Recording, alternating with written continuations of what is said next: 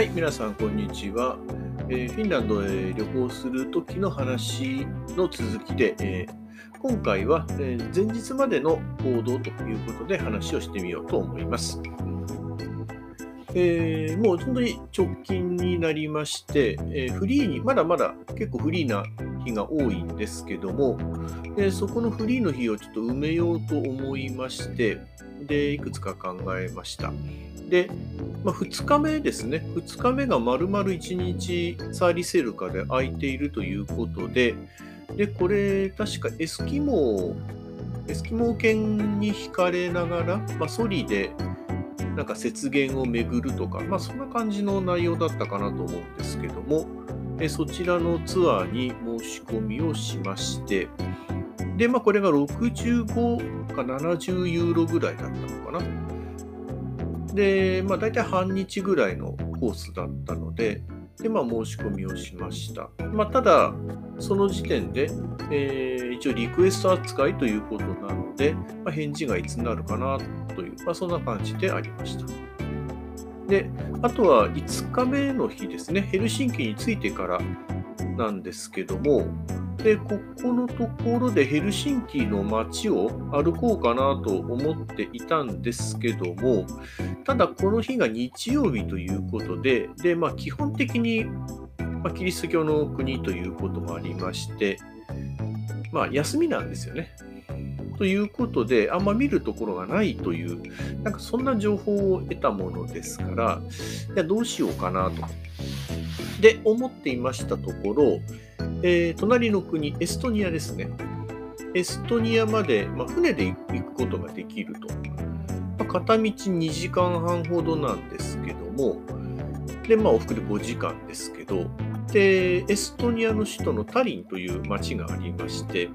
で、まあ、ここが世界遺産になっているような、まあ、中東の、中東って、えーと古い15世紀とかそのくらいだったのかな、の街並みが残っているということ。ありましたので、まあ、じゃあそこまで行こうかなという感じで、まあ、なんとなく、まあ、自分で、えー調べてみました。で、そうしますと、船、船会社が2つだか3つだかありまして、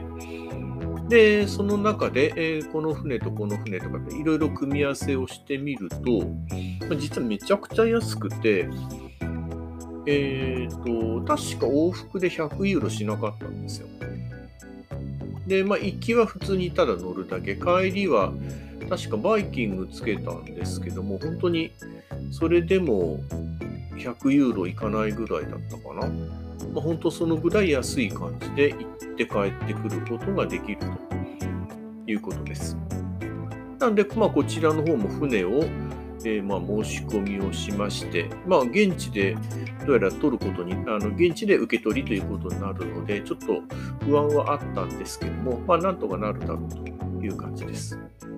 で、そうそう、前回の中で話で漏れていたことが一つありまして、Wi-Fi をどうするかということです。で、こちらの方については、ポケット Wi-Fi をレンタルするということで、えーと、この時は、まあ、ほとんどやることもないだろうなということで、1日だいたい1ギガいかない。で、まあ、500メガかな。なんで、まあ、合計で3ギガぐらいかな。のプランということで申し込みをしまして、でこれ確か成田空、今行きが成田出発で帰りがセントレアなので、えーまあ、成田で受け取ってで、セントレアで返すという感じで申し込みをしました。まあ、ちょっと値段までもう覚えがないんですけども、まあ、今より今に比べるとまだちょっと高かったかなと思います。で、それでポケット Wi-Fi を、えーまあ、借りまして、で、なんとかしようと。で、まあ、とホテルに入ったらホテルの Wi-Fi でなんとかなるんじゃないかと。まあ、大体そんな腹積もりでいました。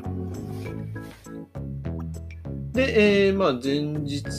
前日は当然、成田出発ということですので、えーまあ、東京に全泊ということになりました。で、まあ、普通に行って、で、でもその日は確か夜は六本木へ行ってライブを見てきたのかな。まあ、そのぐらいもうまあ、やることもあんまないですし、翌朝もそんなに早いわけでもないので、まあ、落ち着いて、まあ、ライブとか見ながら、いや、実は明日からフィンランド行くんですよ、なんて、へえとかって、まあ、そんな感じのことを話をしながら過ごしたという記憶があります。まあ、あとはそうですね、まあ、ギリギリまで英語については発音を良くしようとか、まあそんな感じかな。よく出てくる文章を自分で音読してみたりしながら、まああとは本当に出たとこ勝負だなぐらいにしか思ってなかったんですね。まあ本当になんとかなるだろうぐらいな感じでいましたし、あそっか。あとはそうそう。結構アプリ、アプリに関しては、まあ、この当時はまだ iPhone6 だったのかなだと思うんですけども、まあ、その中に、えー、フィン、行きも帰りもフィンエア、フィンランド航空ですので、えそちらのソフト、アプリを入れて登録をしますと、まあ、無事に、え今回その乗る飛行機の登録とかもできたので、で、そこからなんか座席の指定とかもできちゃうみたいな感じだったんで、で、まあ、ツアーで申し込みした時点では当然通路側とかになっていたんで、まあ、これ窓側に変えて、まあ、翼を避ける位置でとか、まあ、そんな感じのことをしたりしてたので、まあ、これなら結構うまくいくんじゃないかなと思いながら、えー、過ごしたという感じです。で、そうそうそう。で、あとは、翌日の成田、えー、上野から、上野から成田エクスプレス、成田エクスプレスじゃないや、えっ、ー、と、京成のスカイライナーに乗っていくつもりでしたんで、そちらの予約とかもして、まあ、ほぼあとは準備万端かなという感じで、えー、当日を迎えるということになります。今回の内容は以上になります。最後まで聞いてくださりありがとうございました。